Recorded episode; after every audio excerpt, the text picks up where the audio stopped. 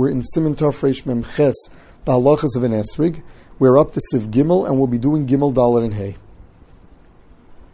Seif Gimel, mafulish. We just learned the halacha that if there's a hole in an esrig that goes through and through, even though it is a tiny hole and it's missing nothing, it was done by a pin and nothing came out, the halacha is it is possible. Mefulish yesh mefarshim kipshuto dainu shenikav mitzad lezel letzad zeh.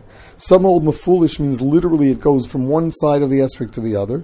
V'yesh mefarshim shekivin shenikav ad chedrei hazera shegarinim metocha mikra mefulish. Others say that the chamber where the seeds sit is considered a separate rishus, so that if your, your, your needle made a hole in the entire thickness of the of the esrik till it got to that inside place, um, the halach is it's possible. Um, how do we pass? How, how do we uh, we uh, we paskin? So the halacha is that one should be should be um, uh, machmir, but b'shas chak where it's not missing anything. Certainly, the Mishnah Berurah says that you could be makel. Now, what happens if you make a hole that goes all the way through, but it missed the uh, it missed the cheder, uh, the, the, the where, where where the seed sit? The halacha is that that's pasul too, because it's mamish mafulish. It goes from one end of the esrog to the other. It just when it doesn't go through and through, but hit the chadri azera, that's where you have a machlokas. Dalid esrik shenimuach kol besor b'fnim uklipasach itzono kayemes. The whole inside is nimuach; it's all mushy, but the outside is still there. The chadri hazera kayomim b'fnim kosher v'yesh poslim.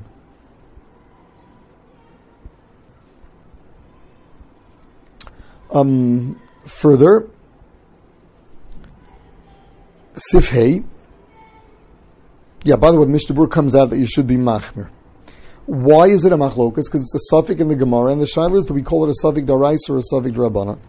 Sifhei nista kulo, it's split meirosho lesofo afila ena chaser klum pasel. If it's split from top to bottom, and there isn't a mashu on the top of the bottom that's not split, the halachi is that it is pasul. Avol nishabo shir lamanla ulamata filakol shu kosher. If there's a little bit to the very top or bottom, the halach is it's kosher.